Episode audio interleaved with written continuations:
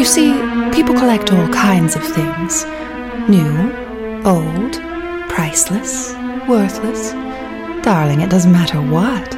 I simply must know why. Those mothballs shouldn't get to keep all the secrets.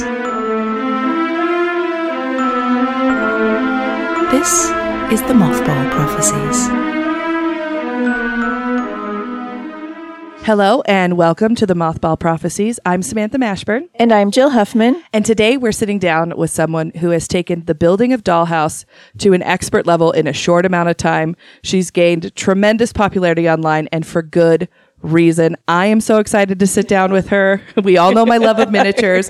Welcome to the show, Lauren Dodge of Southern Gothic Dollhouse. Hi, y'all. Y'all are so sweet to say that. we like to build you up because we're excited. Oh. Yeah.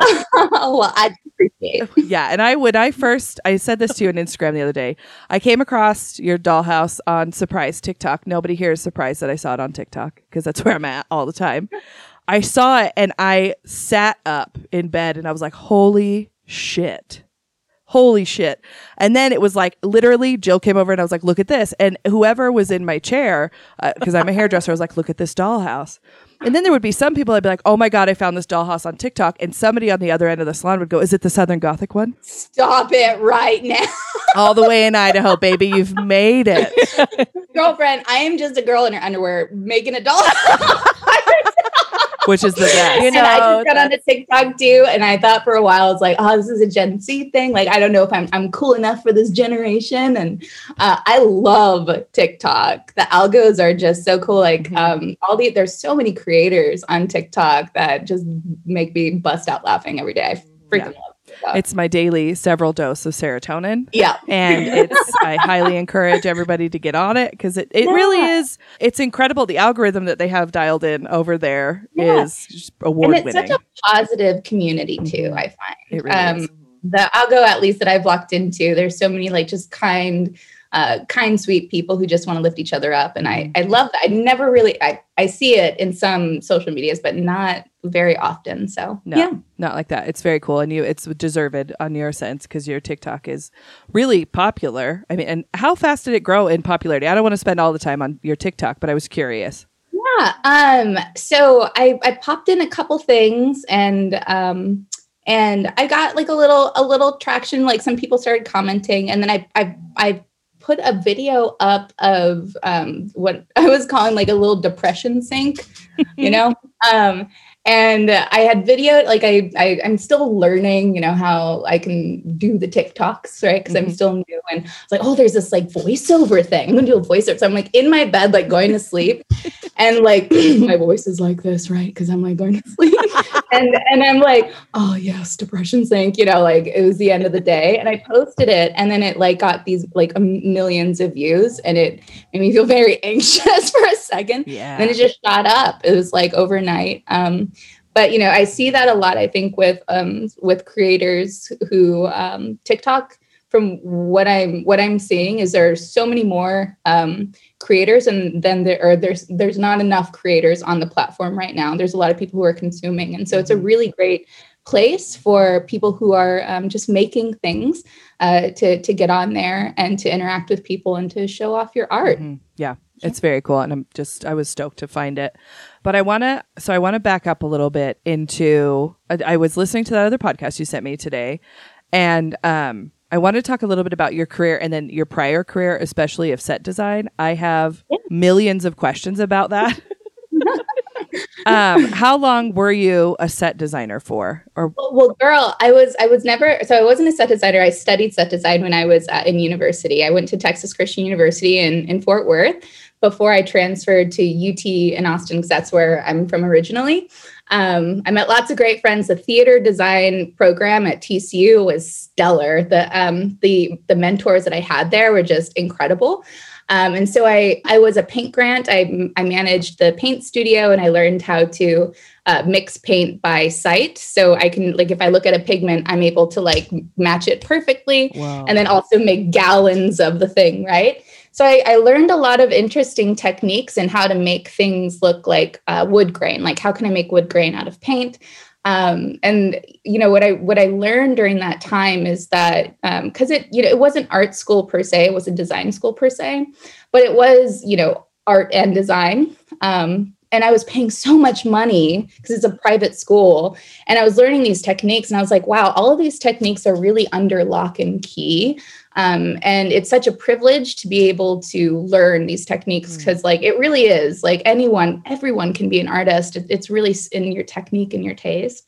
Um, and it really got me to think uh, around like and, and how I like to approach my my Instagram account is to unlock all of those techniques mm-hmm. for people um, because it's really just not fair that if you if you um, have the money to go to these really expensive art schools that you're the only ones that are allowed or and able to mm-hmm. to see that so um, i think that set design was a really cool space to explore because it you know i was thinking about lighting and how lighting uh, would um, affect the design of the space um, how you can like set design versus um, interior design or like what it would actually look like is there there it's almost like a caricature mm-hmm. of what a space would be and um and it's almost a character in in the play that um like depending on what you want to highlight at what point like you could really tell a story with just the space yeah i yeah. also come from a theater background i did theater in high school cool. and i did some stuff before um i had my son and so i totally i it was and it's that brain function of being like, okay, so all of this stuff has to fit on the stage, but it all can't stand out on its own. Yeah. Like it, what the first revolving set we had was in high school for Fiddler on the Roof because we needed a house to go in and out of, but we also needed it to just be open part of the stage and that kind of stuff. But I wanted to to touch on you saying like the industry secrets. I can totally empathize with that. I am a hairdresser by trade, and there was mm-hmm. a long time where it was like I'm not telling you my secrets because I don't want you to get to this level. Yes. And it's yes. like nobody can do what you do with the tools you mm-hmm. have. Only you can do that. Absolutely. And actually I was um, I was a freelance makeup artist. So I like you and I would have gotten along like this, right? Mm-hmm. Because the hairdresser I've always felt was like the sculptor and the and you the makeup artist was the painter. Um, so while I was was I did this in college to put myself through college, I learned that lesson of um, you know i really wanted to keep all of my all of my techniques and my secrets under wraps because i was like i want you to pay me for like the things that i'm able to give you but i found the more that i just gave mm-hmm. um, i felt everyone benefited from it mm-hmm. my business flourished more um, i was able to lift up other people who did amazing work and um, I feel like the giving is uh, and focusing on the giving rather than like what you can get, it naturally just comes, you know, mm-hmm. because you invite this community um, to support everybody at each other and, and yourself that you place in that community. So i love that you're also on that on that uh that track. That's really cool. Thank you. It's a little probably too aggressive at sometimes but i was i worked for a company for a long time and there was stuff that they'd be like, "Okay, we're going to teach you this, but don't teach it in a class." And yeah. I'm like, "Fuck off! Why? I'm going to teach it in a class." And then you know, there was just lots of hair. It's I think it's just in that industry alone, and in any artistic industry, there's going yeah. to be people that are a little cancerous, and you're just like, "Why are you doing this if you hate everybody so much?" Yeah, well, girl, like, and how like art, um, like historically, um, it was very a, a very male dominated field, mm-hmm. and you know, the only way to become like a, a, respected artist was to apprentice under an artist before, and they were only going to, to choose another dude right? So mm-hmm. historically, women have been kind of on the outside of that, um, and that can be reflected a little bit in how we do art school, right? It's yeah. like you can you're only an artist if you're a part of if you've mentored or if you've been under this mentor, if you studied under this person, and uh, and everything else is considered to be you know like you know the rogue art that doesn't have any place. Yeah. I find that to be bullshit so. Same. I will agree with you. We've had somebody on that was an art major and she worked in the art field in houston at the texas art museum i think is what it's called. Yeah. I don't know. It's Laura Lee, but it was the same thing of like, uh, I was like, what classifies art? What classifies if somebody is like, if a random person can do it, but we're going to go with the person that had the education and the mentorship and this, we're only going to take that seriously and we're going to degrade this. Like that has no room. And the same thing rolls over into the vintage and antique community also. I hear from a lot of elder people about how millennials or whoever just don't give a shit. They don't do this, they don't do that. And I'm like, our entire listener base is millennial and Gen Z. Like, don't tell us we don't give a shit. I just want to be like, do you know millennials are like in their mm-hmm. 30s? Like, they're not like little teenagers. And it's just, I think it's, it's a, I, I think also that maybe it's a little bit of a patriarchal gatekeeping of like, men have knowledge, women are just there, and that kind of stuff. And then if you're existing in a space that's primarily masculine, how could you possibly know anything about it? And all of Yeah. that cluster nonsense soup. Yeah, say no to gatekeeping, man. Yeah. Just do your thing, and there's mm-hmm. always going to be someone who's into it. You know, Yeah, fuck, fuck all the rest. that's right. Or- yeah. About right. yeah. That's our motto, actually. Love it. Fuck all the rest. Put it on a shirt. Well, and I I love that. I mean, designing is a part of your everyday life. You work as a lead designer for a company. You are constantly looking at the world through that categorical lens of what works, what doesn't work, what looks great here, what doesn't look great here. And you didn't start the dollhouse until quarantine, right? I didn't know. Yeah, the dollhouse is definitely an in, indoor project because I had a, a lot of indoor time. Yes. yes, we all Yeah. did. Yeah. And when you think about it, you know, like the the um heiresses of yesteryear spent a lot of time inside and a lot of them made dollhouses. So it really made a lot of sense. It's like if they, I feel like they were probably onto something. Yeah. Those, know. Well, and they couldn't do anything because, like, the early history of dollhouses or cabinet houses was to just have fancier shit in miniature form to show your friends. Like, they Yeah. weren't for kids. It was just like, would you, it's similar to what I'm doing now.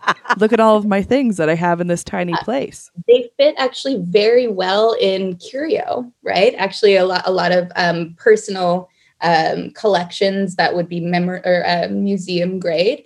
They would often also have doll houses inside because they were truly works of art. They still are. Mhm. But they were they uh, they were often made by um, really renowned furniture makers who would also make miniature things. Um, and yeah, the the history of dollhouses are, is is extremely interesting. Yes. Um, and vast. It was, a, it's really a wormhole if you wanted to Yeah. go down that. That you've already Yeah. done. Part of it. I did part of it.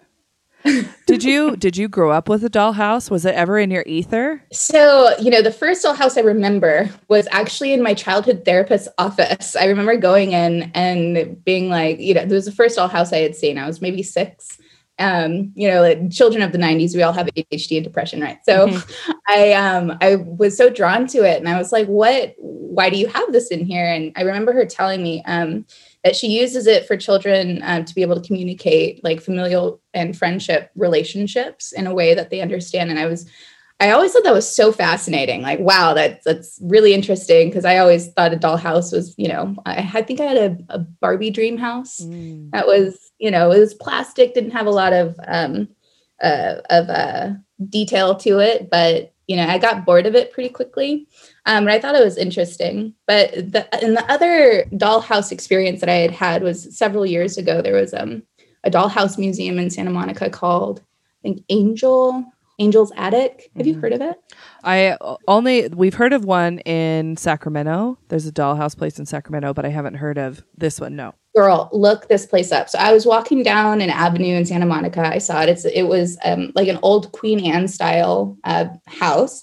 And it said uh, angel's attic. And i was like what is this? I walked in and there were doll houses from the 1700s there were doll houses that had mahogany and um, like um, ivory like ivory actual ivory. And like i mean and hundreds of them. And i couldn't believe it. No one was in there and the and the only guy that was in there was the curator. And it it was a woman who um she her history i think she was from like the really really old old old money. I think her um her her family was in the, the like turn of the century or, or 1800s furniture design. And so she had collected and amassed all of these doll houses from her family for many many years. And she he used to be a set designer for the pantages theater um, and she hired him to be the curator of her dollhouse museum that benefited autism. Oh my god. um, in a in a life size dollhouse. Um, and we sat and we had tea, and he told me the history of all. It was the most incredible thing. And she passed away, and they um, sold all of it off. It's heartbreaking. Oh. But look it up. Look it up. It's called Angel's Attic. You really took us all the way Yeah, up. we were putting it on our to-do list. and know, it was just- oh, no. It was incredible. Um, so actually, you know, thinking about that and, and your love for collections, um, I'm so curious to know if y'all know about any dollhouse museums that people could go see. No, but we're Um, gonna put that out to the listeners. If you know, we'll put it out and be like, "Is there dollhouse museums or dollhouse places?" What are your favorite places? Because I Ah. definitely would love to know. I want to see more in person. Well, and that yeah, that is incredible because they really. I didn't have dollhouses growing up. That just wasn't something we ever did. I'll should. My mom's here. I'll ask her about it. Go. Why didn't you get me a dollhouse? Yeah. but I I can appreciate the curation and the design that goes into it. I think it's incredibly interesting that she was using that as a part of her technique to be like, show me how your family exists in a house without Yeah. thinking that they were doing anything. yeah, yeah. That's very brilliant. Yeah. Well, and dollhouses, I think, ex- like are kind of intrinsically, um, in in many ways, um, you know, reflecting things that that whoever's making them or whoever's playing with them. Um, how they see, and I think that's why it's also kind of creepy sometimes. Like if a little girl is setting up some weird stuff in her dollhouse, it's like something's not right. um, and and one of the reasons why I'm focusing on on something like southern the Southern Gothic genre uh, is because it, um, it it's a very nuanced genre generally. Um, it is typically dollhouses are are typically very um, like uh, Floofy. Floofy, like feminine thing, um, which is for me is very strange. Um, but when I think of it, it's like it's uh, control of the domestic space, right? And how can you use this medium to um, uh, and, and with the the preconceived ideas that we have of dollhouses and how it's supposed to be for like little girls and you know um, and then how can you kind of turn it turn it on its head and leverage that medium to explore things like being trapped right Yeah. Can you, like if you think of being trapped in a dollhouse, like no thanks. And I think I've, I've read a lot of these scary stories that are like, what if you were miniaturized and trapped in this scary house? Honey, So- I Shrunk the Kids, but in spooky But in scary times. Well, and I love, I think too, just purely speculation, I think that your appreciation from this sounds like it comes from your grandfather who collected kind of stories and places and things that way. Because when I was reading through your early collections, I was like, this is coming from somebody who just had like mystic in her life all the time, it seems like. uh, my grandfather he uh, collected or he was a photographer right and so uh, he would take a lot of photos of like he would get in his um, vw bus and like go up the california coast and take all these photos later on in his his life and um, when when he's he, when he was diagnosed with cancer you could see this a very um, rigid like change in the direction of things he was starting to photograph. And um, a lot I, I noticed a lot of it was documenting like man-made objects that were that were being uh, reclaimed by the earth. Um, and that that decay of the of that object was is really beautiful. Um, and it and in looking through those photos it made me contemplate my like my own mortality and makes me feel um, very comfortable. Actually just knowing like you know all of this is it's just it's a poof and that's fine and that's Mhm. beautiful um, and so I, I'm actually reflecting a lot of that in the dollhouse of of the decay. Um, and what does that decay? What does that mean?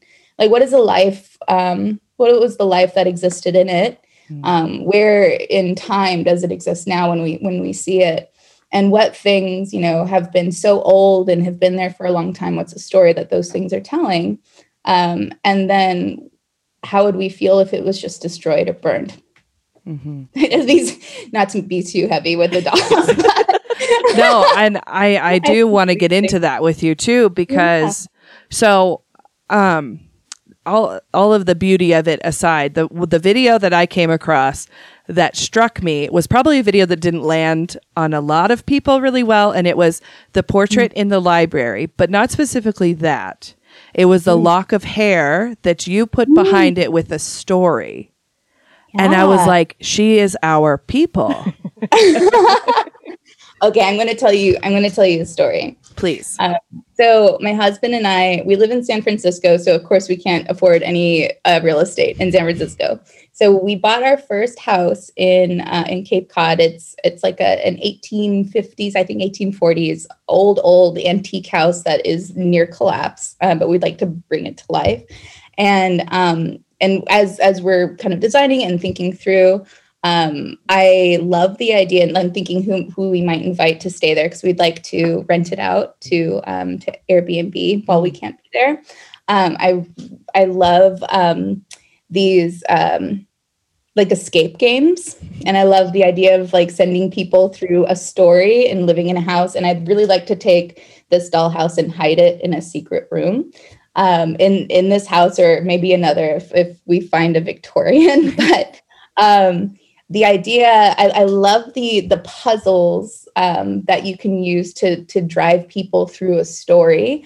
And when I think of like when I pass away, how can I teach my grandchildren and um, and their grandchildren if it if it hangs out that long um, about what we were going through because you know com- my coming from the south and like all this shit with trump and like mm-hmm. how can i mm-hmm. really educate them on the history that so many people really want to to erase as you're seeing these days yeah um, through through some kind of story that can be visual and connected to other things so um, I've always loved the idea of being able to like go up into an attic and and find little love letters or find like and just mm-hmm. just sit in someone's, you know, like wonder who they were. Um, and so I know that you got to start that early if you're going to leave that behind. Yeah. Um, and so putting little hidden treasures and and little games to find um, um, heirlooms within the dollhouse, and in the bigger house, it'll be putting the dollhouse in. It's going to be like a, a, my masterpiece of leading them through an adventure. I think that that is incredible because the whole the whole premise f- for this show was, and I say it all the time, was uh, I'm in an antique studies group with women that are like 50 plus years older than me. And they're sharing these antiques with the group every third week. And they're telling these stories from their childhood about their mothers and their grandmothers. And I realized that everybody in the room is going to die. And I'm the youngest one there who is going to have these stories. Yeah. And I was like, how do we keep these stories, these prophecies going? because the internet is infinite now, right? We know that. Yeah. So I'm like, where where can we put all of these interesting people that exist in the world? Where can their stories exist in a place that truly appreciates them, so that they don't vanish? And yeah. I, because I am a huge like, I love finding letters, and I will be the first to buy a portrait and uh, recipe cards and letters and weird things that the family probably would have just thrown away yeah to just yeah. like harbor and be like okay we're just gonna you're just gonna live with me for a little bit and we're gonna i'm gonna realize your history and talk about it yeah you know i i i, I talk to so many people especially and thinking of the dollhouse and using it as a medium again um, dollhouses i wasn't you you and i were not fortunate all of us were not fortunate enough maybe to have one um, gifted to us mm-hmm. by by our grandparents um, but I've talked to so many people who um, have messaged me and said, you know, oh my gosh, I actually I have a dollhouse that my grandma had given me, and um, I'm super inspired to like to to renovate it and and um, give it to my own children or grandchildren. And a dollhouse really is is so that like the older ones, it really it stays in the family mm-hmm. for a really long time. Um, it's not something um, that people typically want to sell if they have really close ties with um, their their grandparents and often you know it's it's a grandmother to a grand uh, granddaughter but obviously i hope that evolves and, and changes right. um, dollhouses for everybody yeah and um to touch on that too i was listening to other podcasts and i would i was impressed with that of you being like dollhouses why do they have to be feminine? Like you were speaking of the two different sides of the coin and being like we've spent so much time telling uh, cisgender right men what we know is cisgender men and uh, heteronormativity of being like okay this is the box you fit in this is the box you fit in. And like i'm raising a son and i want him to explore everything.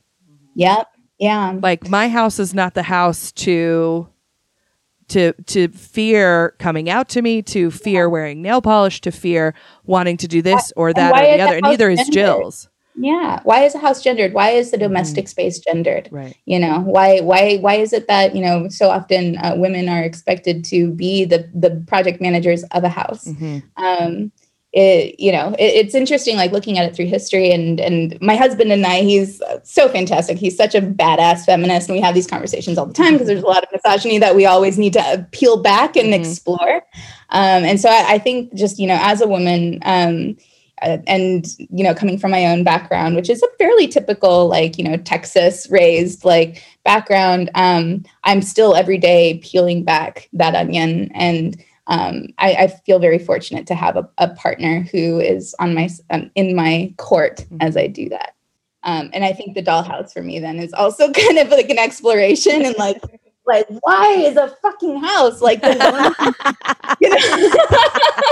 oh, you know? this godforsaken yeah. place. I love yeah. you but stop.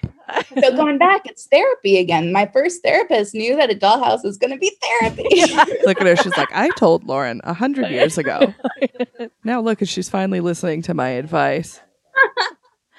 Well, and I want to, of course, I want to talk about the dollhouse, but I was also struck with your um, ability to go, okay, like I know that this is a Southern Gothic dollhouse, but I don't, as a white person, exist all the way in this space. And I just, not that you need commending, right? And it's the work we all have to do, but great job on being cognizant of that, first of all. And because I wondered about it until I listened to that episode, because I was like, oh, that is some muddy water sometimes to get into, because there is, there yes, are two parts mm-hmm. of history that the South wants taught. Mm-hmm. Yeah, that's very true. You know, and I think keeping that alive inside of the house and and doing that research is incredible to do that well, to you know, learn. Southern Gothic. So, um, how I kind of got into this, like it was very piecemeal, and I, and I want to set some context because I would really love to talk about this topic because it's very important.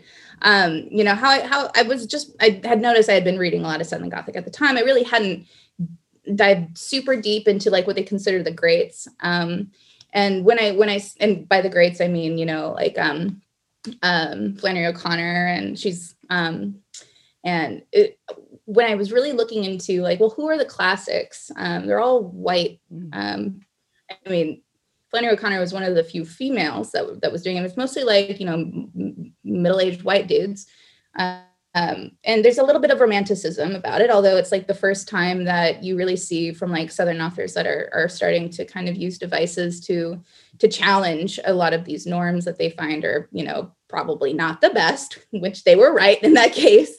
Um, but then you have Toni Morrison coming up, and she starts using the same devices that a lot of these middle middle-aged white white dudes were using to still kind of romanticize the South. To use it um, to to flip it on its head and to and to use her voice in the same medium that they were doing, which is I'm sorry, I'm getting goosebumps. It's, it's so badass. It's mm-hmm. so badass. And um, you know, I I crave to read more Southern Gothic just because I love the genre generally, um, but from um, you know a, a black perspective. Mm-hmm. And uh, Jordan Peele, who is in my top five, right? Like um, top five hall passes. Um, Big fan of the show. I know Jordan Peele turns in every week. Jordan Peele is just like doing the coolest shit to horror, the horror genre right yes. now, and, and and it's so important. And like Lovecraft Country, for example, like oh my god, and I felt like he did a very similar thing that Toni Morrison was doing. It was like mm-hmm. using like an H.P. Lovecraft, but like injected like his spirit um, into it, and we're all better for that. So I want to see more of that. I think it's really cool and important, and uh, Southern Gothic, I would really love to see reclaimed um, by uh, the Black community. Mm-hmm. Um, that that is my only personal wish. I um, but it's it's as a white artist, it I do need to find my my swim lane, and I've been doing a lot of work in that. Um, and I'm not. I'm definitely not looking um, to be pat on the back because it is work we literally all need to be doing. Right. Um, but I feel like I have been, and I'm so grateful for this community that has been so open um, with helping uh, teach me through being very honest and authentic with me and making me feel I have a, um, a safe space where I can be vulnerable in, in my own growth mm-hmm. in that area. Uh, but I've done a lot of learning and I've got a lot of links. If y'all, if you um, are listening and are a white artist who is trying to explore what your lane might be and we really do need to not shy away from things like race in our in our art because it's too hard um, or too scary to explore it's, it is our, our job to do it um, there are lots of resources to to help you uh, navigate that so Yeah. Well, for sure. We'll, whatever you send, we'll Yeah. throw up on to uh, the website because we think that's just as important. Also, here is Yeah. being aware of your your space and the knowledge that you need to do and the work you need to do as a person, and that it is nobody's responsibility to teach you that. Um, Indeed. it is your work to do on your own. Indeed, and um, on top of that as well, um, the LGBTQ like queer community um, is is similarly positioned in Southern Gothic literature as well. Um, you know, it's it's a it's a there are lots of crossroads and and othering that occurs in Mm. Southern Gothic, um, and there are some really beautiful characters that are depicted in such a way that uh, we should definitely explore. But um, while I do this work, you know, and I think about the communities that I'm I'm I'm exploring, um, I really am, am mostly interested in trying to support a lot of these communities because as a bi woman coming from the south, it in in in the 90s, early 2000s, it, it's not easy to to be your authentic self, um, and a lot of artists, a lot of people who still live in the south. Um, who don't feel like they can be their authentic self because of the community that is around them. Um, it's so important for us to support them and to and to understand where they're coming from. A one hundred percent.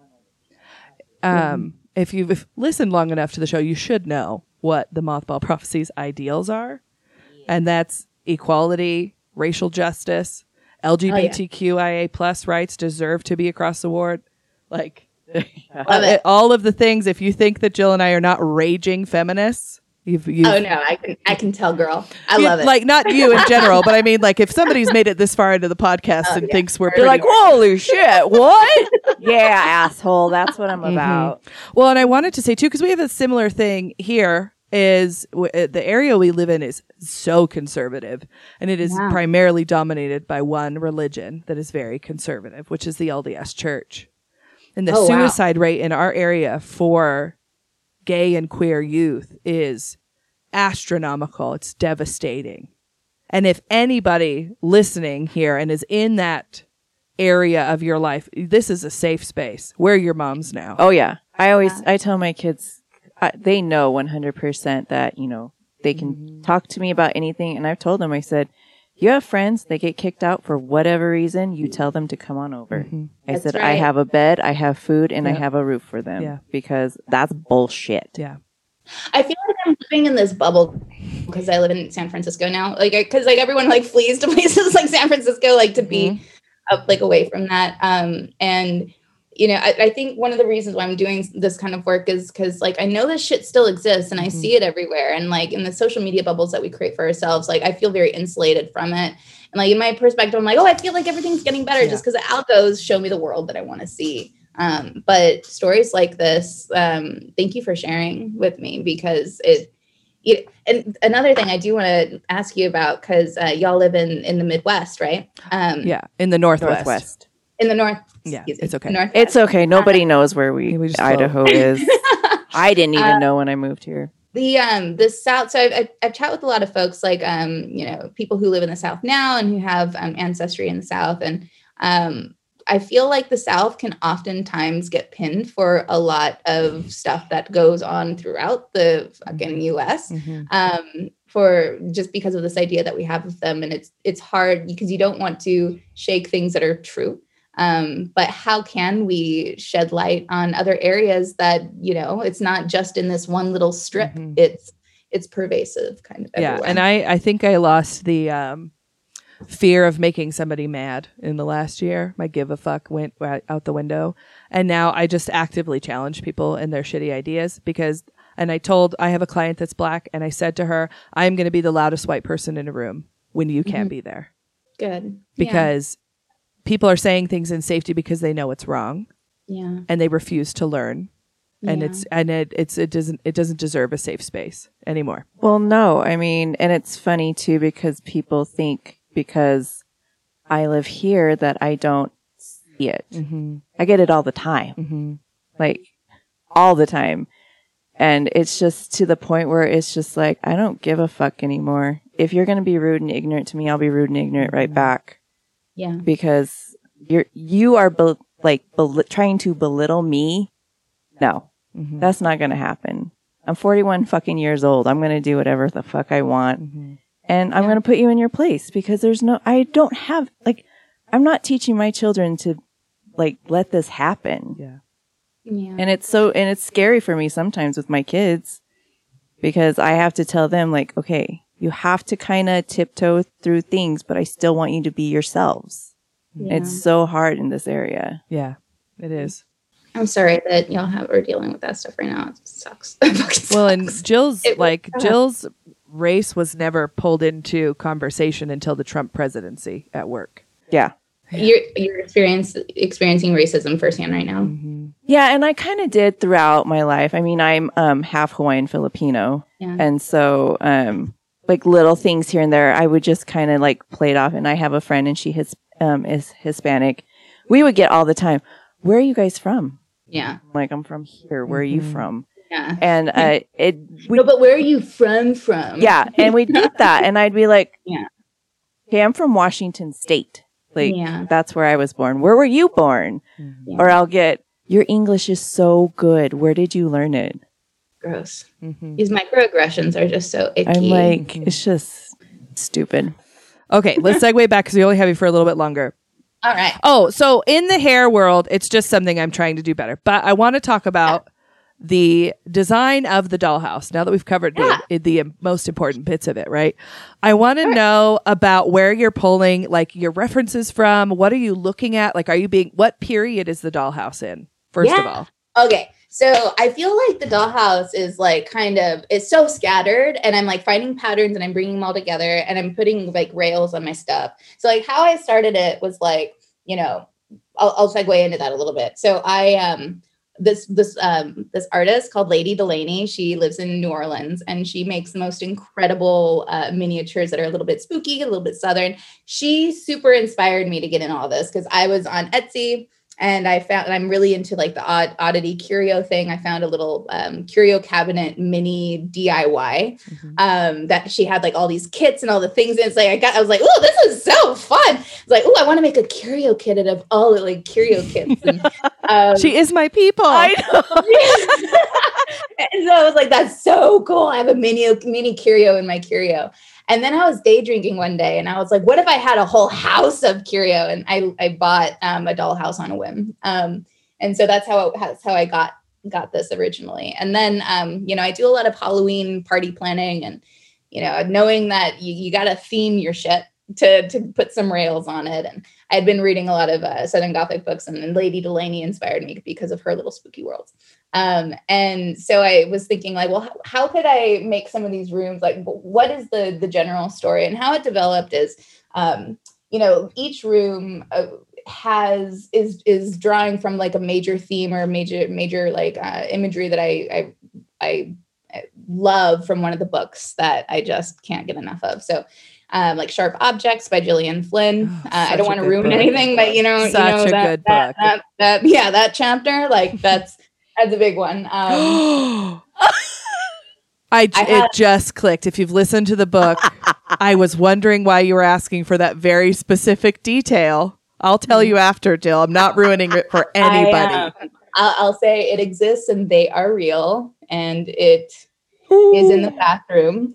Incredible. And you know, I can- it's, Man. so I, I put some videos up and I can show you what that looks like. Um, and then like the kitchen, um, you know, I've been doing some like academic read like or study, academic study on like Southern Gothic themes and stuff. And the kitchen for me is is really like such like the domestic space that women are are in. So I'm exploring like what that looks like. Um, but I'm drawing also from a book called The Elementals by Michael McDowell, where uh, one of the haunted houses uh, in that book is situated up against a sand dune, and the sand dune is just enveloping it. And I was like, God, that's like when you read a book and you get to the end and you're like, that's so fucking cool. um, I go on Google because I can't like I'm like I need more. I need like to see have artists We like the same person. That's why Jill's got that look on her face. yeah. And so like I saw like people like made maps of it, and I was like, that's cool, but I want to see what this would look like, and I didn't see any. So I was like, I'm gonna make what this might look like. yes. so fucking cool. So I'm making the kitchen like be consumed by a sand dune, which goes very well with a woman's feeling of overwhelm in the domestic kitchen space. Um, but so generally, like I've also talked to a few uh, authors who um, I've I've found actually use like one of one of which has used miniatures to world build Wow. uh, when when he he makes some of these stories. World building in miniatures is like also very like Dungeons and Dragons magic, the gathering. mean, and right? that's so cool that, Yeah, that yeah, so I love that. I love it. And like, and I have this like this dream. I want to retire and I would love to like write some like YA novels or who fucking knows when you're like, you know, retired and do your stuff. um, but it has been like such a really good like I I, I think very literally, and I have these um these ideas from the books that I've read, but then I also want like a through line in the house.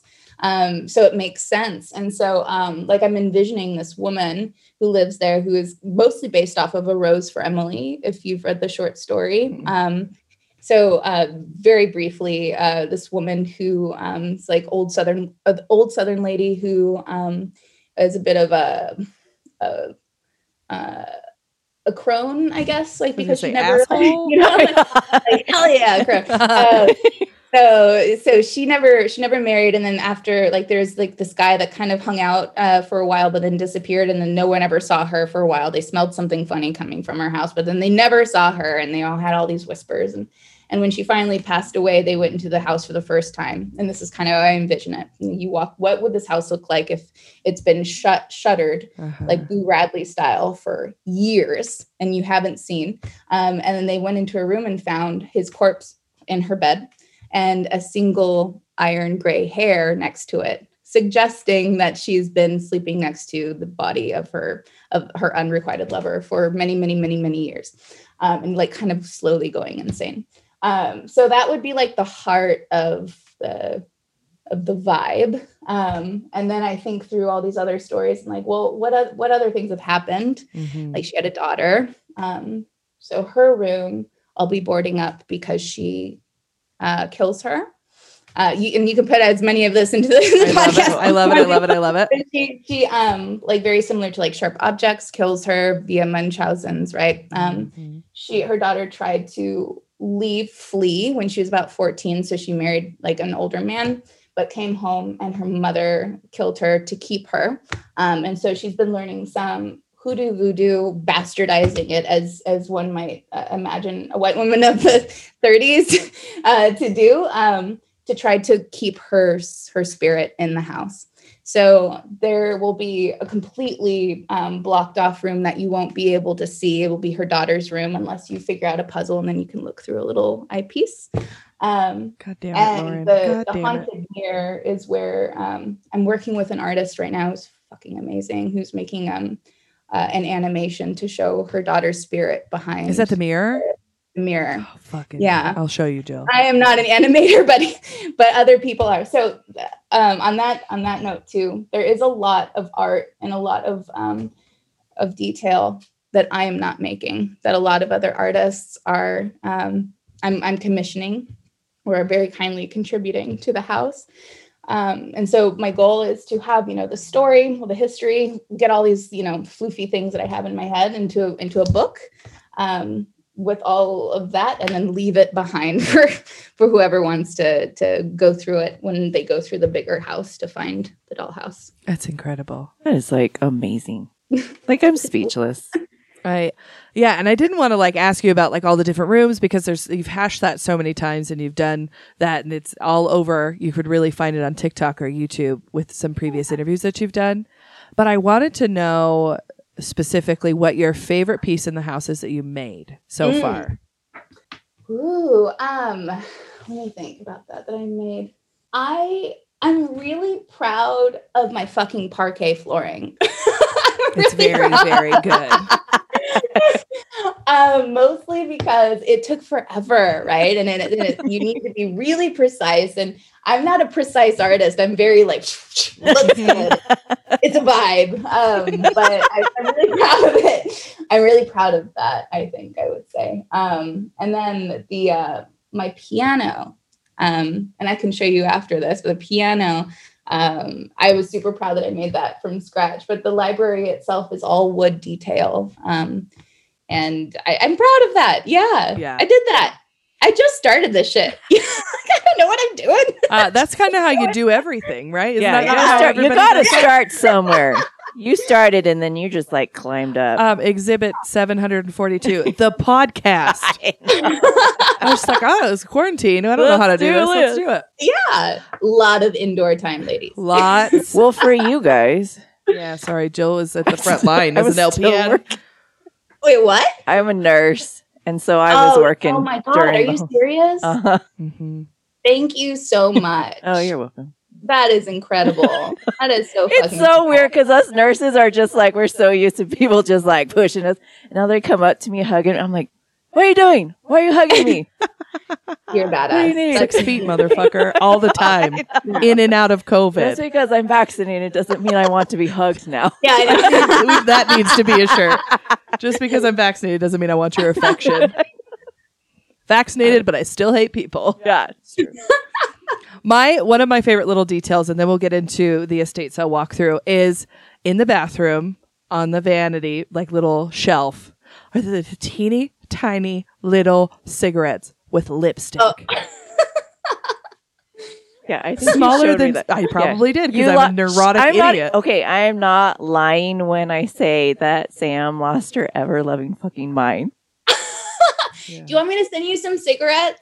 I got all, I can do that, girl. I send you- literally just felt like you proposed to me. My heart just sank. My nipples got a little hard. Girl, I got you. You just let me know. I'll send you some. Oh my god, we've made it. We did it, guys. We did it. 80 years from now, like, what's your favorite gift you got? These tiny cigarettes from Lauren. Incredible. I'll all the cigarettes. Uh, Yeah. yeah. I love the idea of like, you know, just like getting ready in the mirror and like, hmm you know, Yep. vibing with yourself. And Yeah. yeah, it's like a really special place, the vanity in the bathroom, you know? Oh, Yeah. yeah. Been there. As a former smoker, I had my vintage Yeah. vanity with my vintage ashtray with my lipstick stained. Yep. That's right. She's classy, guys. I just want you to know. Yeah. so, anyways, after our little rant, let's get back to this fabulous dollhouse that you have. I, of course, we've talked about some of the details. I know we've talked about the bathroom. We've talked about the library. What is your, so a couple things I want to talk about the design aspect of it. I know it's based in Southern Gothic, Yeah. but I want to know like about your research of finding like area specific items to put inside of this house. Oh yeah, so like the the minis in the house, not the Mhm. architecture itself. Yeah, so when I'm thinking through, um, you know, the the era that that this exists in, and thinking about like the backstory behind the character, because um, you know w- the dollhouse is meant to be like as if you walk into it and someone has been there for so many years and no one has seen inside. Um, so you know, knowing that it's also a really old house. Um, that's been in the family for a really long time. Probably built in like mid 1800s, something like that, early to mid 1800s. And so she's going to have all of these antiques that have just been left to her over the years. So thinking through what what some of those really special things might be. And then, um, you know, when she was younger, what some what are some of the things that she would, would have had as a little girl that she wants to keep, that she's been wanting to keep to to pass down and then you know thinking through her life when she's maybe in her 20s 30s 40s um, which is usually in, in, in our time when we um, kind of get get all of our adult things we have our, our house like how we kind of want it. And if we stay in the house for a while people sometimes tend to get frozen in that time right? Because it's like i said it i forget it. And so um, so that era thinking it was probably in the like 30s and 40s when she was at the prime of her life. And then thinking through the stuff that you know she might have had when she was older and so what was what is it like after all of those years after the, these items have been aged around the time that they would have been aged And then, um, you know, some things are harder for her to do. So um, she has like the toilet is an assist toilet, right, with the, Uh-huh. the handle. So you Yeah. can kind of see elements of like where she is. She has a walker. Um, thinking through, like when I uh, went to the Winchester Mystery House, something that really struck me was she had to, at some point, she got arthritis. She had to level, she had to make all of the stairs like two inches high. And so these stairs, so she could walk up the stairs, and th- those look wild. I'm not doing that in this house, but I think through those things. What are some things that she'd probably have to have assist in? And then what are some of the areas of the house that she can just no longer get to? And what what's been going on with them? So all of that said, um, all of the elements in it are from all of those different eras. And I think through um, how old they have to be and how used things are and maybe how dusty things are too, because she's just not touching them. So when I find these things, and some of them I have commissioned, like an example would be um, the fridge and the fridge magnets, right? Like, so what era would these fridge magnets come from? And like, what what do little old ladies like to get? Like maybe in the '60s or those fruit magnets, right? Yeah. I'm thinking of my grandma's fridge. Yeah, right. And and when you see those, you just I think of my grandma's fridge too. She had those fruit magnets everywhere. Um, so I commissioned um, to have those done by an artist. Um, she goes by the Sleepy Mouse, Julia.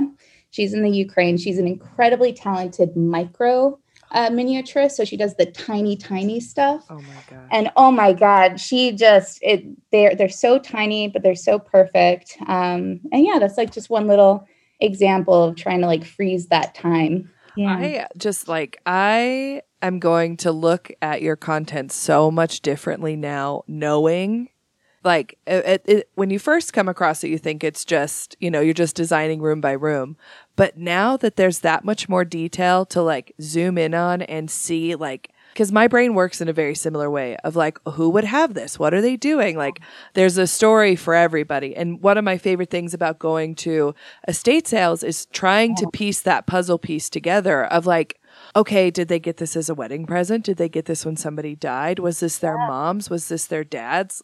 That is what an incredible amount of thought and reverence going into this character's home Thank you. I actually have a funny estate sale story that is very Yes. uh, perfect for this. So I also I'm I love estate sales so much. Uh, and when I lived in Austin, um, I'm not able to go to them as much because I don't have as, as much space in San Francisco to hoard that stuff. But I um I put I got found myself on these short lists with these um, estate sale agents who would call me and be like and let me kind of look at the stuff before and so Love she that. had me come through this one house. Um, it was like in this kind of older, uh, wealthy area ar- area that um, a lot of the older people living there were like during the LGB or um, the LBJ era.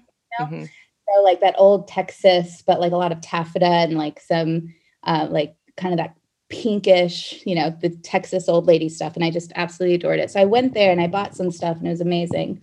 Um, but at that time, I was also getting a realtor's license, mostly because I just wanted to be able to go in these old homes, like just go check them out. And I remember going to that that same house, not realizing it was the same house I had gone into um, just a, a few weeks earlier to um, to look at, like for some buyers who are interested. And so all of the stuff was taken out of it, and it was just me and my mom. We were walking through it, and you know, I walked into the kitchen and I noticed that there were these um, uh, wheelchair tracks that were like worn into the, the kitchen And you can kind of see like okay well she was older um and she this is kind of the area that she stayed in right Yeah. and then like where she would sit there it was worn down and she had a lot of um like coffee mug um like stains that because she was always there and um and i like looked over to the at the door and i saw um that her she had been tracking her children's height like in the in the Mhm. door frame I was like, that's really beautiful. And you start piecing the story together. And then I went to her bedroom um, and I found um, I found a place, a discolored place on the floor that was very obviously a body stain. oh no. So like through all of those, and I was like, she probably fell out of bed and, and she was alone. Yeah. oh Um, my gosh. but through all of those uh, those context clues and i don't know if this is like you know really truly what happened but you you get this picture of of somebody just like with the tracks that she has and the and so the, the items that i have of hers i've kept. And they're more special to me, you know, in that way because sometimes when you go to the estate sales, um, there are lots of things that are really personal Yeah. that that you end up with. And you think about your own time when you have to go and you hope that people will treasure the things that you leave behind. So that was a really special one for me. We um we've had somebody who runs estate sales on the show and we asked her about like that process in general because when I go to sales and when Joe goes to sales it is um you're like walking through trying you're like reverent right? You're like this was somebody's life. This is not just stuff that was like you know when you're at the goodwill and stuff it's different because there's nobody attached to it. Yeah. but we we I was surprised and also like so happy to know that the woman we had on Linda, she goes into the house by herself at first with none of her staff. And she sits in each room and just lets the room speak to her about who the oh. person was, what their items are, where the energies are, and she just moves around the house that way the first day and gets a feel for the show, the the sale. So she knows who the home was and all of these beautiful things. And now that I have done this show and when we go to sales, I always try and ask the checkout people, I go, Hey, what did this person do for a living? Was it was it one person that lived here or two people that lived here? What was their story? And it's those are those are the things that like uh an item that I have, if it has a, a better story to it, it's going to stay in my collection longer than something that could be, I don't know, worth a lot of money. Absolutely. That's really beautiful. I love that she takes the time to do that. That's that's really incredible because it really is such a feeling as well, um, and to be connected to it and and to um, you know when when we had purchased our house, we were trying to find everything we possibly could about it um, because it's it's now like yours to to carry that memory on, you know, and that history on, and and I don't think there's anything too too big or too small to do that with. Yeah. You know? Yeah, and it's and her sales always feel different and everybody that goes to her sales seems like they just respect her process and it's really it's really That's neat. really special. That's really special. And I love that. I love that you're aware of those things too. Um, I think some people just tend to overlook end of life stuff, right? When people get old and age, and they are they're in they're in their own time capsule that nobody Yeah. sees for a while. I worked in a retirement home while I was going through beauty school, and the amount of stuff that some of these people would have in their rooms that was all just their stories. Yeah.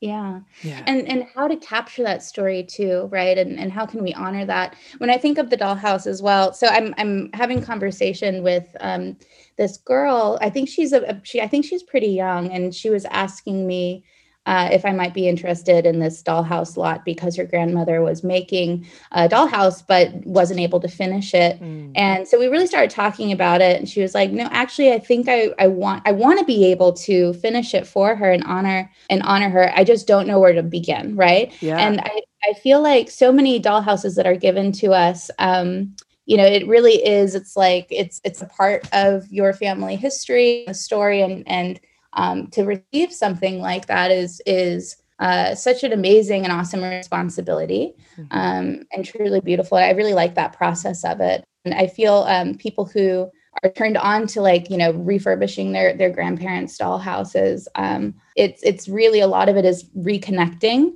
with with their um, with their grandparents and and taking the responsibility on to to keep their story going. I really love that part of it. It's beautiful. And I think too, when you're growing up, right, your parents are superheroes and your grandparents are next to gods most of the Oh, time. yeah. For most Yeah. people, there's obviously exceptions. But you get to our age and you realize that they're people with trauma and issues and all of that stuff as well. Yeah. And like, could you go like high school, college, and you're just kind of like, fuck everybody. And then you get over that. Yeah. You're like, oh my God. Like I was, I interviewed my grandma for the show just to have oh, her story. Oh, And so- yeah, it was beautiful. And I'm so grateful that I have that to have and I was able to share it. And I, when I was doing research and I was talking to my mom about stuff with my grandma, when I realized the age that she was, that she was moving overseas with two children, she was my age. yeah. And I was like, oh my God. Isn't it wild? I think about that too. My mom was uh, 27 when she had me, and I'm 36 now. I'm like, my God, at my age, like I, I would have had at least oh, she had two kids at that point, and I'm just like, I can barely keep two pugs and a husband alive. I know.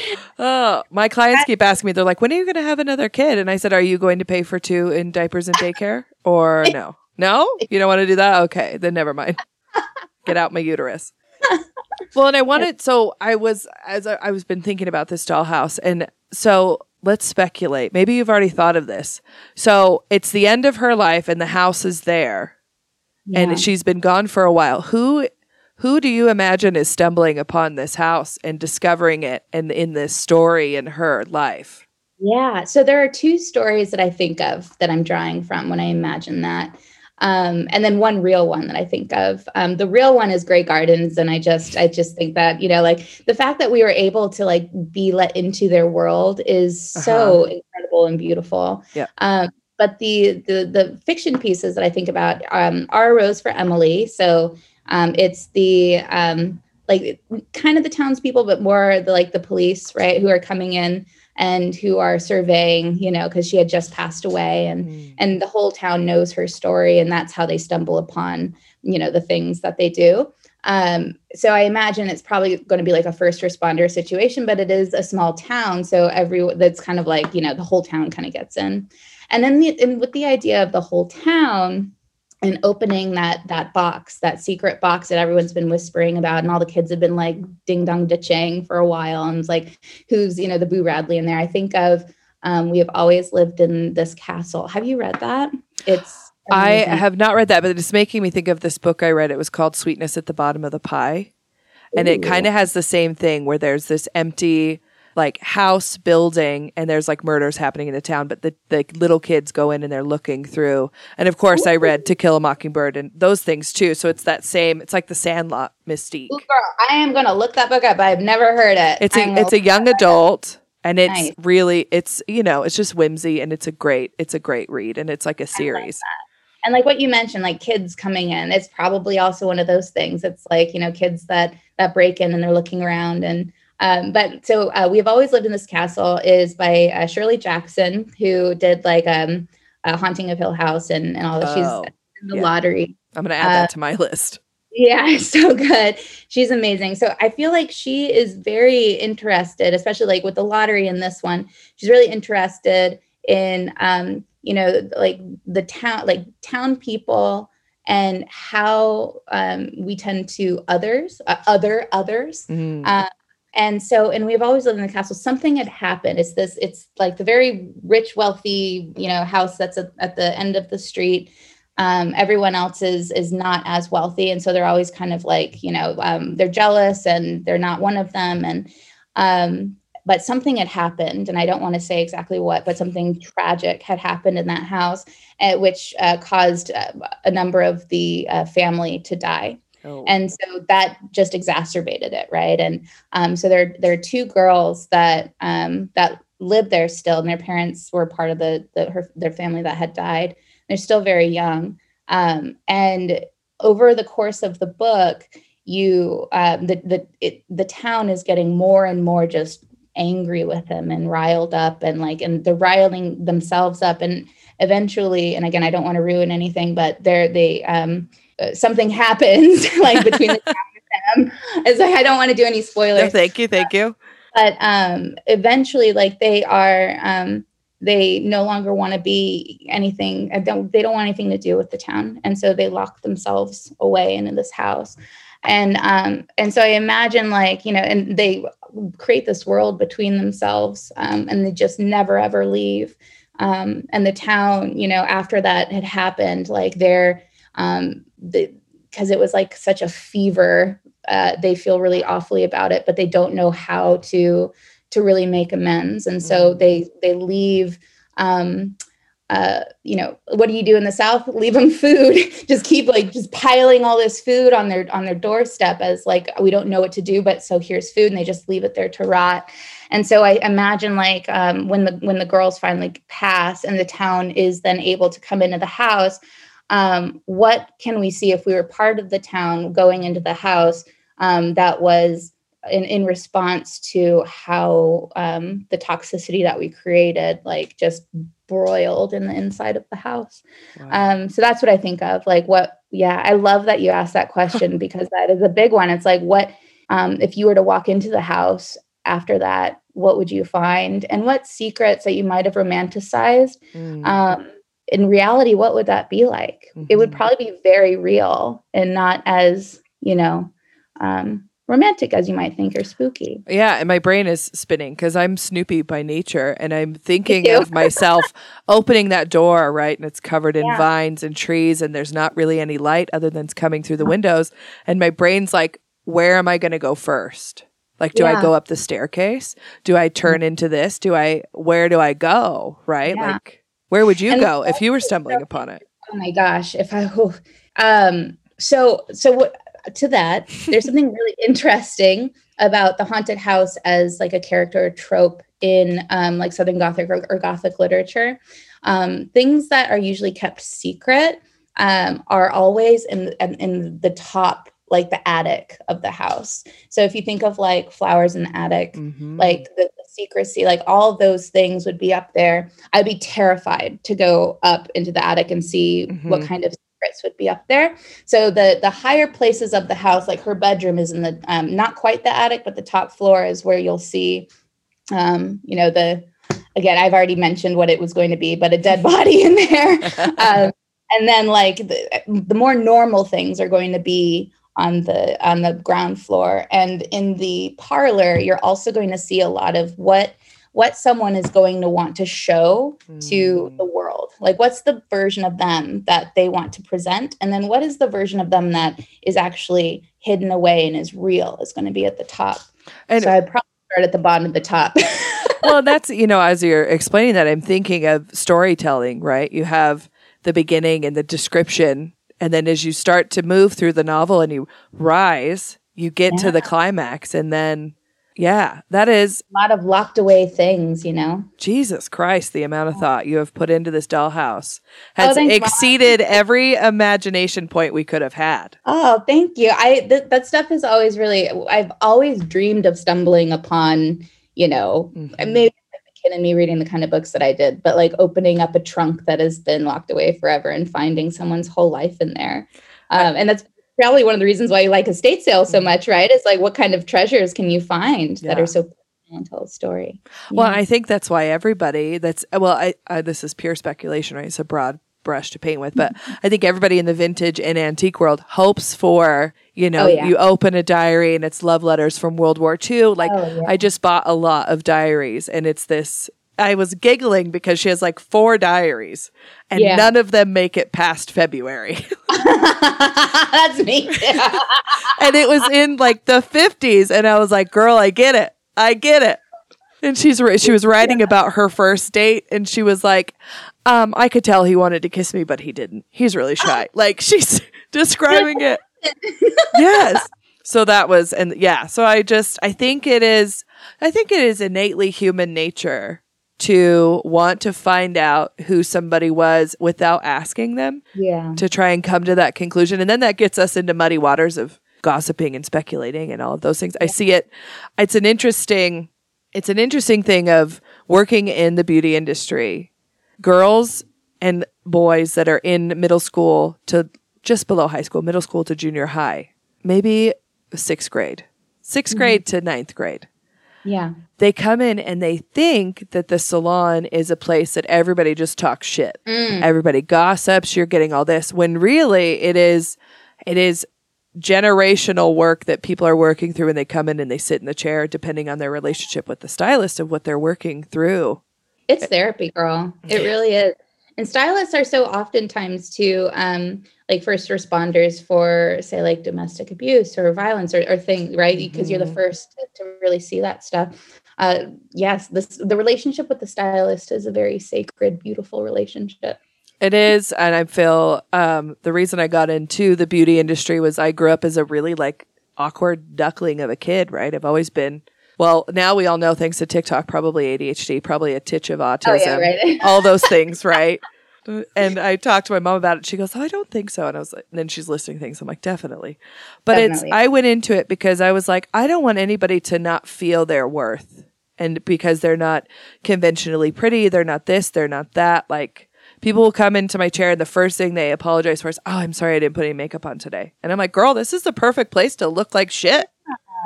Oh, Like- I love that. Oh, I wish I lived closer to you. I wish you were my stylist. and oh, thank you. My this is my career treatment, and then we'll get into the estate sale. My career treatment was one of my clients sent me a screenshot from Reddit, and somebody asked who in Idaho Falls is good at um, cutting non-binary or queer specific haircuts, and who would you recommend? And my name was on the list with upvotes, and I was like. Oh yes. Oh, that's I've made awesome. it. If I don't do anything else in my career, that's I where I want to be. That's so cool. That is so cool to see. So it's just thank you. It's just been wonderful and yeah, it's oh, my last question about the dollhouse. Mhm. You are collecting other people's family secrets. Yes. Please talk about that. Please.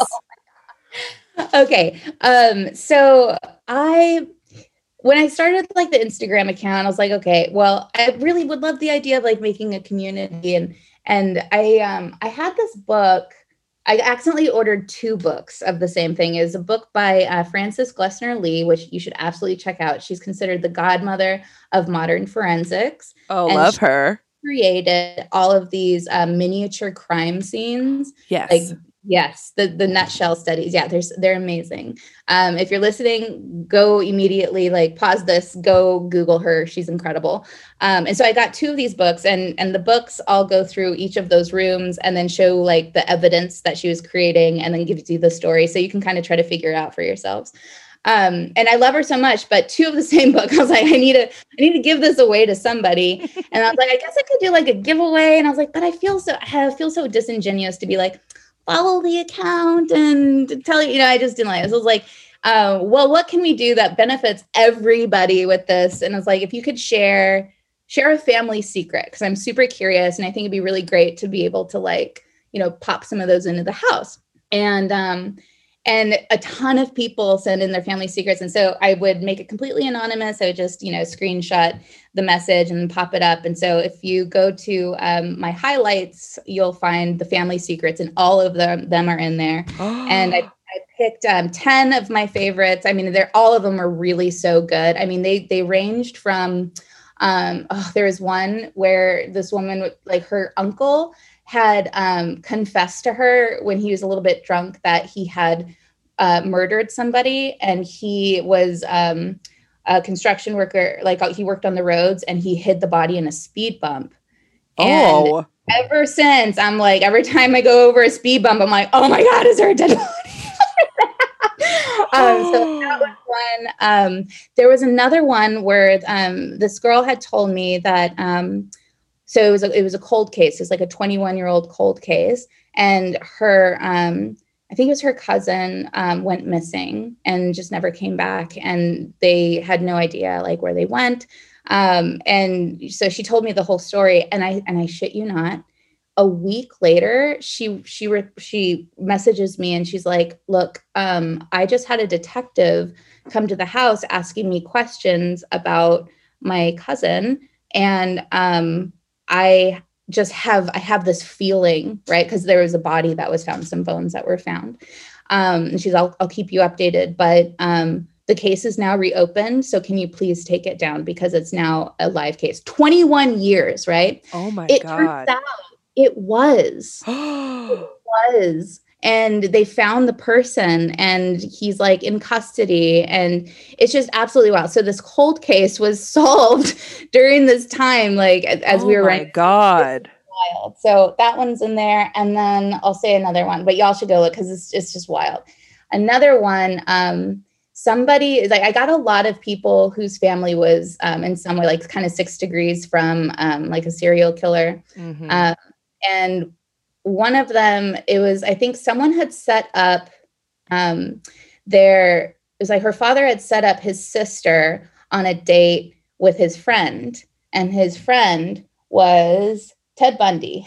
Oh my god. And so um, there, he had, I guess, signed this card that they had all sent to to Bundy. I guess while all this like the stuff was going on, because they they were like, oh, like, he, they really truly didn't know the Right. kind of person he was. Um, and um, so like when you look at the the documentary and it like shows this card, you see her dad's like signature on the card. It's just it's just crazy. Oh, I'll tell you one more because this one is actually in my family.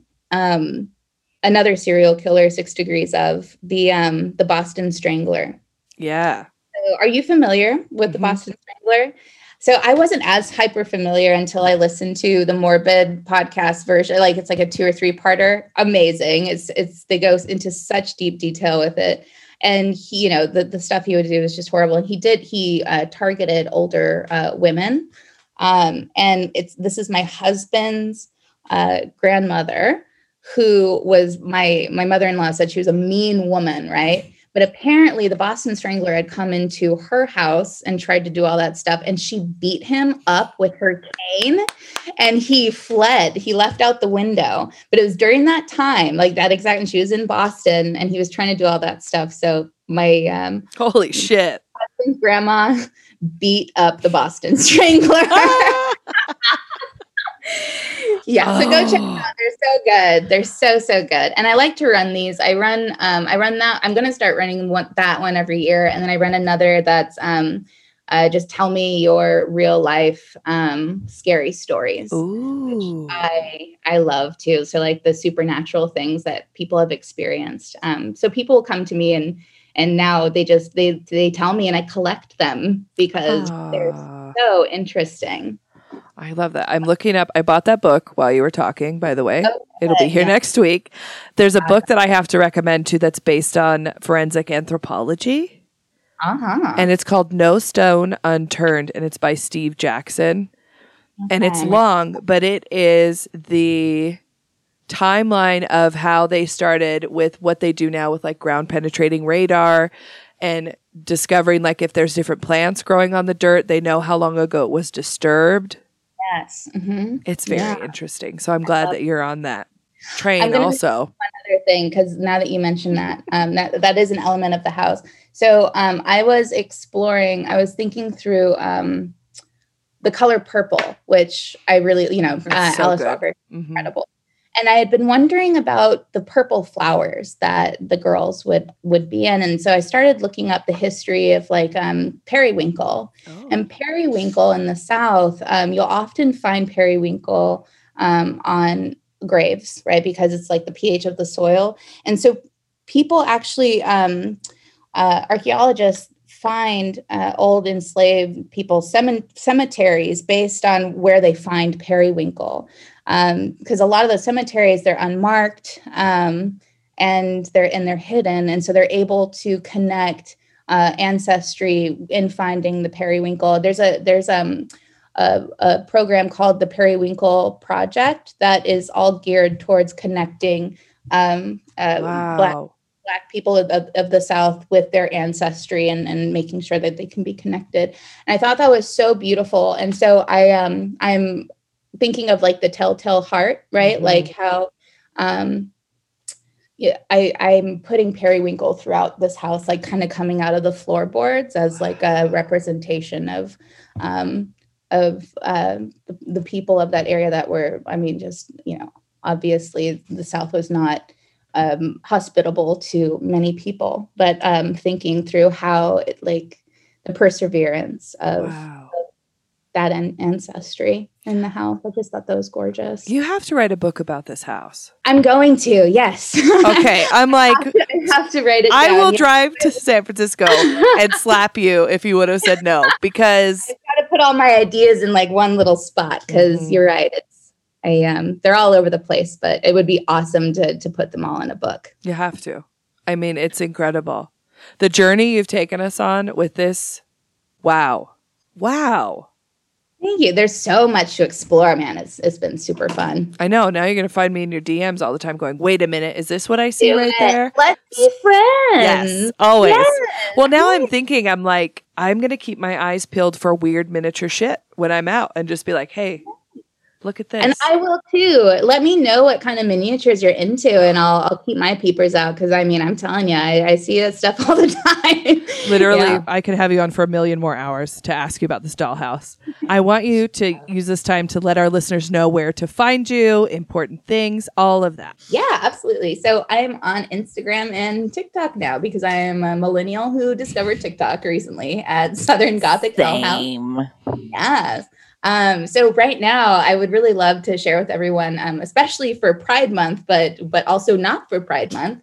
Um, I'm working with a a nonprofit called Southern Equality Studios um, for the campaign of Southern Equality, and I am working with a lot of the artists who are who identify as queer, who are artists, who are incredible, and we are going to sell some of their work, some of my work, and I never sell never sell my stuff. Um, but I, I love the idea of supporting this group. Um, I've, I've sat and chat with them uh, every week for a couple weeks now, just to, to get to know them. And uh, they're amazing and, and their initiative is important. So uh, we're about to sell and auction some of our stuff if you want to tune in and uh, sell to support them. Yeah. Yeah, we will actually we'll put that link in our Mhm. link tree in the bio of our Instagram. If you click that link tree right while you're listening right now, go click that, check it out, go auction for a fantastic cause because that's Yeah. incredible. We'll of course have that linked on the website also, all of those important things. Yeah. All right, let's just do it. Are you ready, I hate it so much, but let's just do it. It's Jill's favorite part of the show. For those of you that are new here to the Mothball Prophecies, each week I, alone, without Jill, write a an imaginary sitting on her estates. it is. It's a, get Jill with this. Um, it's an imaginary antique store walkthrough, estate sale walkthrough, yard sale walkthrough, all of those things. So each one is completely manufactured. The items could or could not be very real, especially for this one. And they are generally based around some of the guests' favorite things. The only catch is during each scenario, you can only pick one of the items. You're responsible for finding your own loopholes.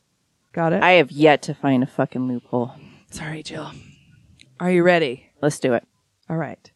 Today's estate sale walkthrough takes us to a darling antique shop in Texas, your home state. We are looking for dollhouse inspiration, but also we're here to buy some shit. I mean, of course. All right. Walking into the loaded shop, the first thing we notice is a large display of Halloween decorations taking up an entire booth. All right. Picking through the I booth, like this. You not yet. You don't. Wait for it. Wait for it. Don't get ahead of yourself. picking through the booth, do you pick vintage metal noisemakers, paper pulp pumpkins or cats, or vintage honeycomb Beistle die cuts? What is the last thing? A- So a- do you a see the skeleton cut? up here? Yes. Okay. What era is it from? Is it from the 60s? Whatever, Whatever. you want. That's the thing. Jinx. Um, um, there is there's a Halloween decoration uh, company that was very popular in in the 50s, 60s. It's that one. I'm also open to 30s. The older, the better. Mhm. Um, but I like 60s and I like 30s, so I would I would think about that first. And what was the second option? Because that sounded So there's paper pulp, which is like the paper pulp jack o' lanterns, cats' heads, different things like that, the like paper Mm-hmm. mache type things, or metal noisemakers from let's put a name on it, 20s to 50s. the the paper products from the 30s or 60s. there you That go. would be I would be all over that. hmm Yep. What are you I love it. picking, I Sam? was looking at looking at you for assurance because aren't you proud I wrote this one, I am proud. knowing how much I love Halloween? I know. Uh, this is hard. Halloween isn't it the best? It's- what are you guys doing for Halloween this year? Um, It- I want to June, go. it's time to think about it. I want to go as with my husband and me and my son as Shrek and Donkey and Fiona. Yes. Is my goal. We were Ooh, going to do it oh, last that's year. a good one. Something like that. I love that. it.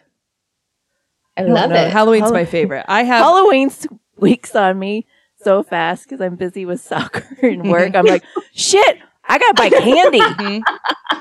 I also have currently because COVID took all of my fucks. I have a four season skeleton that lives in my front yard. Her name's Meredith. All right. She's currently dressed for summertime. She's going to get put out this evening. She's in a bikini.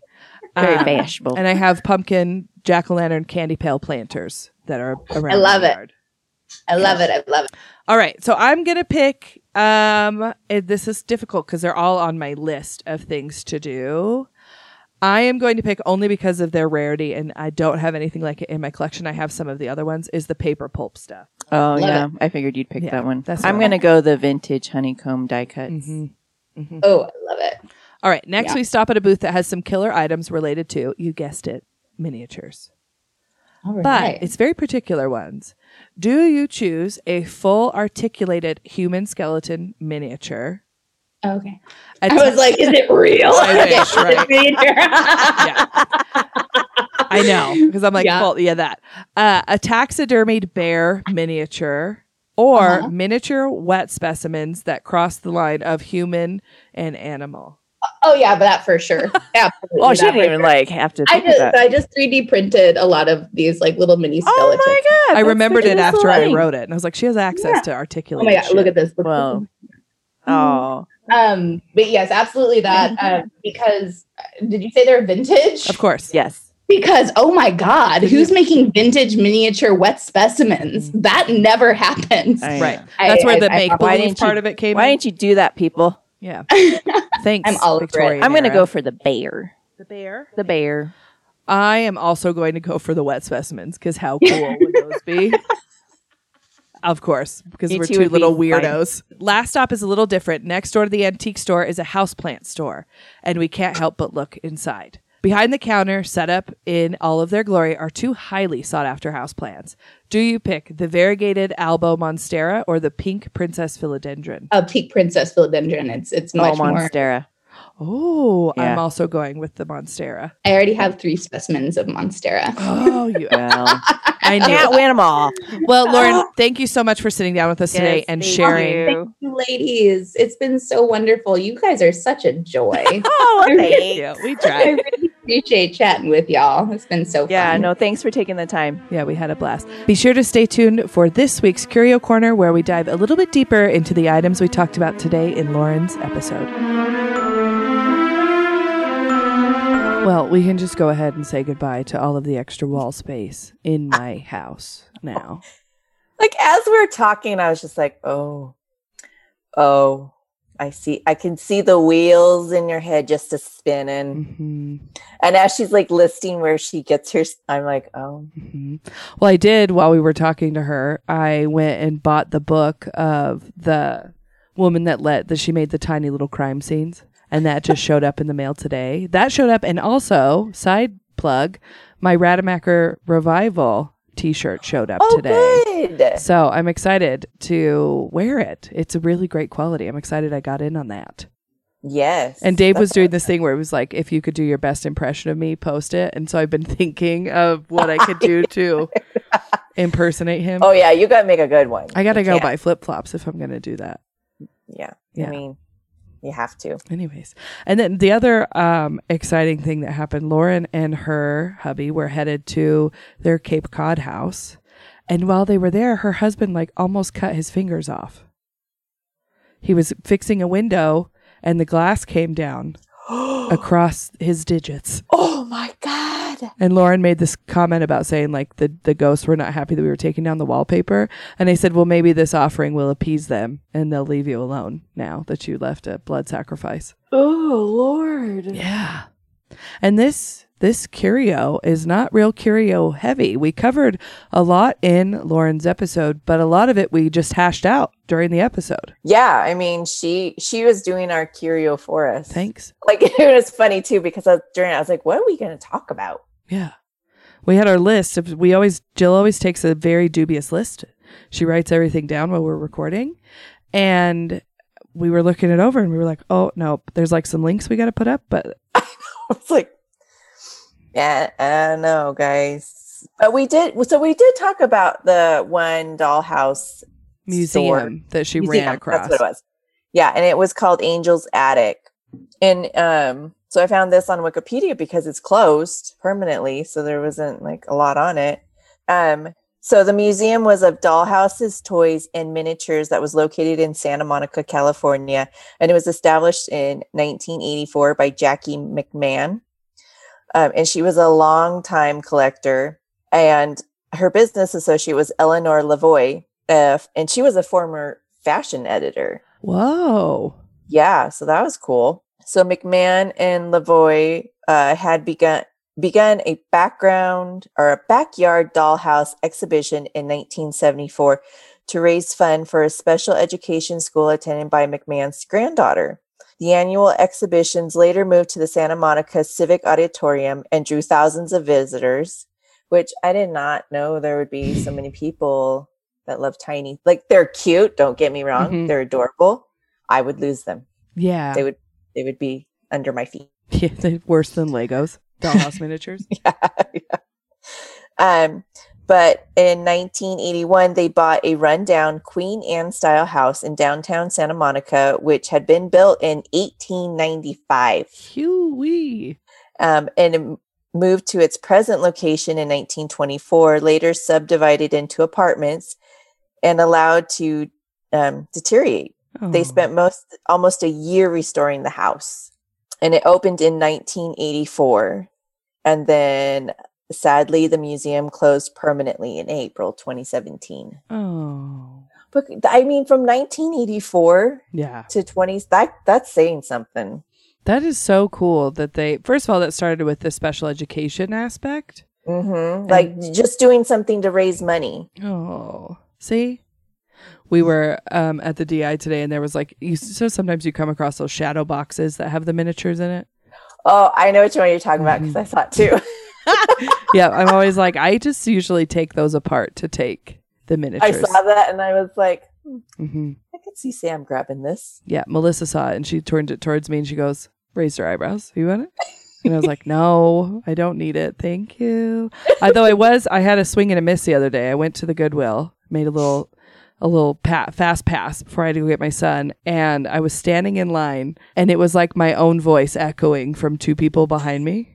And I, all I heard, because I had one headphone in, and all I heard was, yeah, it's uranium glass. And I turned my head because I missed it, right? Yeah. and she's doing what I do when somebody says, "What is that?" and I go, "Oh, it's uranium glass," and she's going, "Yeah, this is probably from like the 30s to 40s. It glows under a black light." And I turned around with my black light keychain, and she literally is like point set match, l- gets a fucking black light mag light out. It's like seven inches, and she just goes, "Oh, I got one." Clicks that fucker on and puts it underneath that vase. And her and I, we was like dueling uranium glass knowledge, and I was so pleased. And then the checker She was like, "I'm ready for you." I- like next, Mm-hmm. lady, And next. I was just like filled with like? pride and also mad. mad. Yeah. Where, like, what did it look like? Was it? Um, it was definitely looked like Fenton esque. It had that really like fluted top, almost like the. It Oh. starts with the J. I can't think of what it's called, but it was really skinny, Uh huh. like bud vase with the fluted top. oh yeah, yeah. And I was Oh yeah. See, that's something I just like do do do do. And I looked at the vases, but I was also talking to somebody on the phone, which fucking messed me up.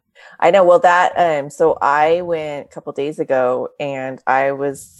So I always go by the plates, kind of just peruse, and then you turn the corner, and I immediately go and see if there's like any depression glass or Pyrex or anything, and I'm like, eh, there's nothing there, and I turn around, and there's three Cinderella bowls, the brown, Ah. I don't remember the name of it, and I was like, oh,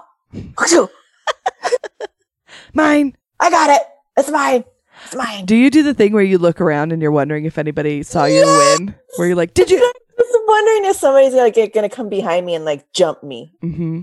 Well, that almost happened. Do you want to talk about your win? Oh, so guys, this is the win.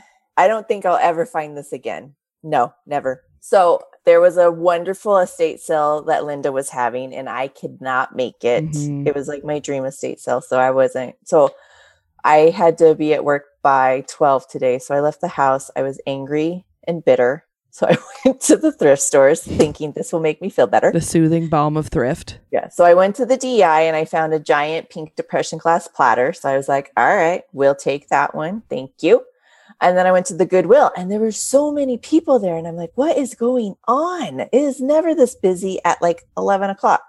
So I do my usual peruse, glassware, all that, find a couple things. And then um, lately I've been going by the wallets and purses because of Erin, Feral Cat. She had found that Kate Spade brand Mhm. new. So I was looking and I had actually found this like really cute zipper pouch for my iPad. And underneath it was another wallet, but underneath that was a very specific wallet that I hurried and grabbed and I looked at and I thought it was a fake Mhm. because I'm not sure because it's at the Goodwill. Right. And generally, if they see something like this, it They doesn't end up in a local store. Yeah, so we uh, I have a friend Eunice who is very knowledgeable in this brand. So I sent her a picture. She was like, "Ooh, I don't know, but you better grab it." And I said, "Okay, I'll grab it." Guys, do you know what I grabbed? A Louis Vuitton wallet. I when Jill showed it before we started recording, I was like, "Shut the fuck up!" It's in A like near perfect condition. It's in like near perfect condition. And Eunice, she knows what she's looking for when she is trying to spot a fake from the real one. So I bought it because I was like, okay, I mean, even if it is a fake, it's really cute. I'll Mhm. use it. hmm So I buy it. I go to work. I like throw it on her desk. I was like, do your work. she, like, she looked at it. She emailed a friend who actually has connections with um, Louis Vuitton, the company. hmm And so he looked up the lot number because there's uh so in every Louis Vuitton there's a lot number in it and it will tell you where it was made and what the date it was made. And I it had that in there. And he said he couldn't find the lot number, but he said that doesn't mean it's not fake. He's like everything else looks real. He's like I am pretty sure that is a real wallet from Louis Vuitton Oh my. he's God. like it might be a limited edition and they probably only made a handful and that lot number never got in because on the inside it is printed where because on the inside they always print where where it was made louis vuitton paris guys do you want to know how much it paid for it Oh god. like i said this may never ever happen in my lifetime again so it was 50% off date at the goodwill which is why it was slammed busy. why it yes why it was slammed busy i paid a whopping 99 cents I great. If you have some fanfare, some applause music to put right here, because that is the find of the century. 99 cents. Louis Vuitton. Well, and then you had like little sharks swimming around you, hoping. Yes, I had a cute little lady behind me because she saw me grab it. And she, I, because I held it up, I was like, there's no way this is a real one. And like, so I threw it in my cart and I was texting Eunice, like sending her pictures. I was like, what do you think? And she's like, ooh, I don't know. Maybe she just buy it anyways. I was like, all right. And as I'm texting her, this what another lady circles and then backs up and like kind of she's like kind of like looking to see what it is. So I just immediately put it under my arm, like Mhm. so nobody can grab it, and I hurry and checked out. yeah. And then I ran to my car. You're like, I don't want to fight anybody, but I will. No, I just yeah, and I was and I was joking. I said, if this baby's real, I'm totally gonna sell it. And then I got to thinking, no, I can't sell it. This is the only time I will ever be able to have Louis Vuitton because there is no way in hell I'm gonna pay the real price. Right? I lo- yeah, I love that it's Goodwill Louis Vuitton. That's the best. That's the best. I I'm so proud. I know. I was just I like I just like that high was so high. I was just like I was like, thanks, universe. Thank That you. was super nice of you. Thank you. bowing, kissing the asphalt outside of the Goodwill. Appreciate it. Thank you, thank you, thank you, thank you. Well, and then I'm pretty sure that there was a Louis Vuitton bag that was there because there was two women talking, and she, this woman had her basket like filled to the brim, and her she looked at her friend. She's like, "Oh, you know what you're looking for. Will you tell me if this is authentic?" And the woman said, "Yes, this is authentic, and you need to go check out right now." Oh, And I heard it, and I was like, "Ooh, what'd you get? Oh, good for you!"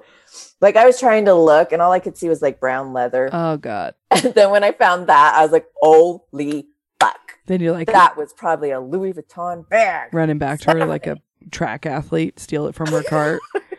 Give me that bag. It matches my clutch.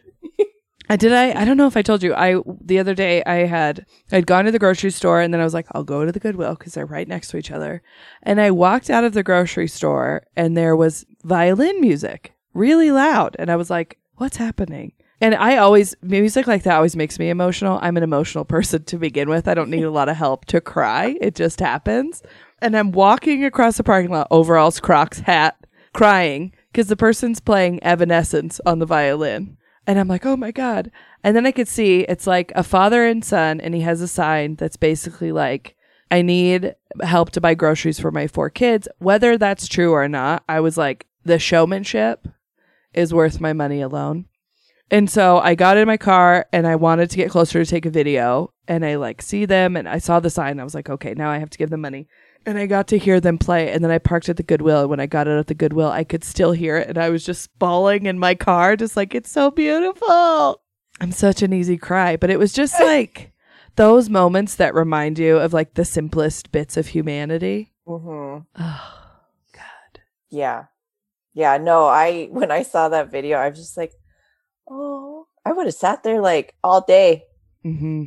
I'd have been that weirdo that just like sat there and been like, Mm-hmm. again, again. Mm-hmm. Yeah, I was like so bad. I was walking through the parking lot, like not really paying attention. I was like, focus. This is a very busy parking lot.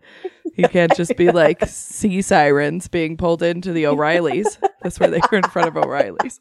What are you playing?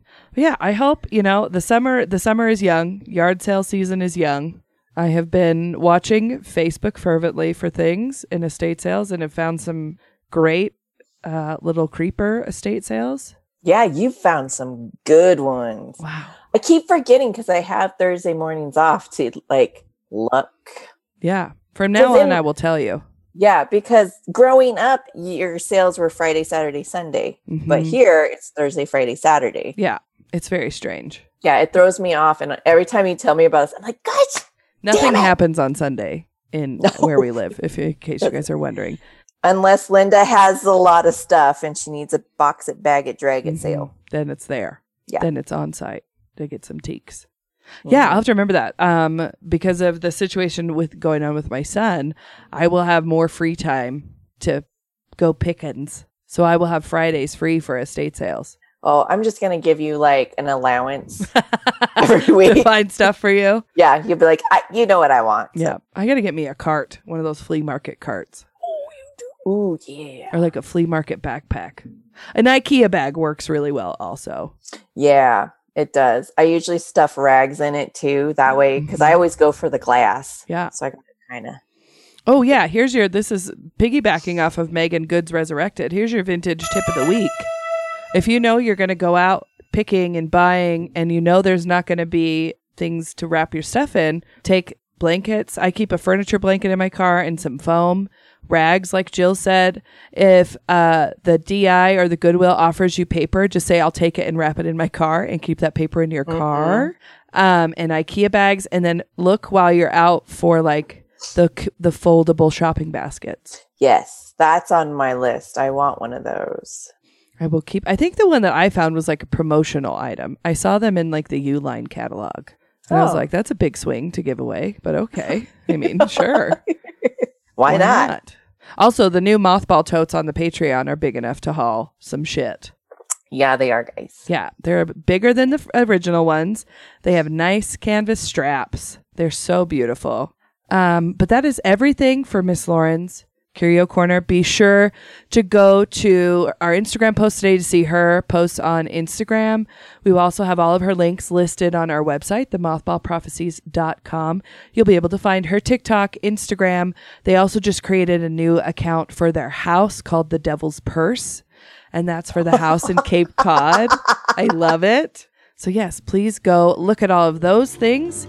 Right now, we'd like to take this time to thank our wonderful patrons, and we have a couple of additions that we're just thrilled about. Every time we get that notification, we're just like so humbled. Thank you so much Yes. to Thanks, everyone. thank you to Katrina in Arizona, Emily in Nevada, Aaron in Wisconsin, RJ in Florida, Crystal in Nevada, Gina in South Carolina, Julia in Sweden, Jasmine in Kentucky, Kyla in Indiana, Javier, Shanna, Mandy, and Riley in California.